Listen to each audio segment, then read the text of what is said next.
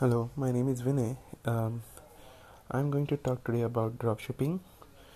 Um, dropshipping is a business wherein uh, you know um, it's uh, it's where you have a buyer, you have a seller, and there is a dropshipper.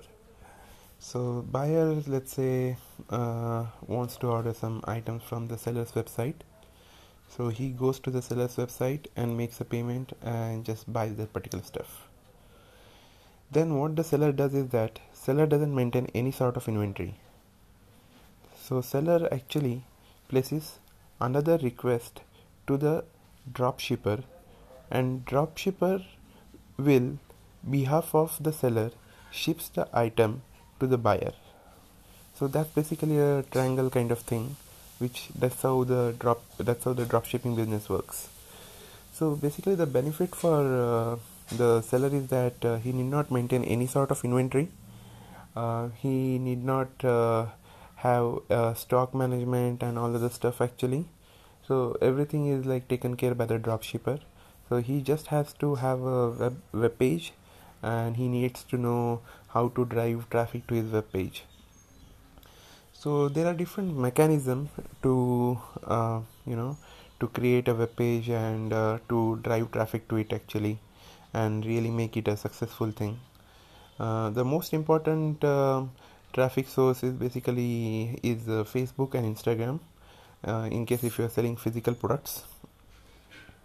So usually if your products are driven by more of uh, you know looks and all those things like probably a fashion product. So um, instagram is the best way to market it. And um, if it is like uh, let's say it's more oriented towards a particular domain uh, let's say um, uh, saving of uh, oceans or um, I don't know um,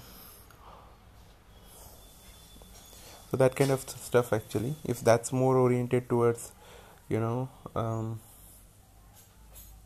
videos and all those things then probably Facebook is best. That's how you need to keep on going and going and going and going and uh, you need to come up with something. And that's how you can drive the traffic to the your website. So website can be built on woocommerce or shopify. Okay. Shopify has a, a monthly recurring plan actually whereas woocommerce doesn't have a monthly recurring plan. It's just that you have to pay for the hosting which works out to be very cheap compared to shopify. So if you're just starting up I will suggest you start with uh, WooCommerce stores. And if you require any help building WooCommerce stores do contact me at vinay at vi2web.com we'll be happy to build a drop shipping store for you over WooCommerce thank you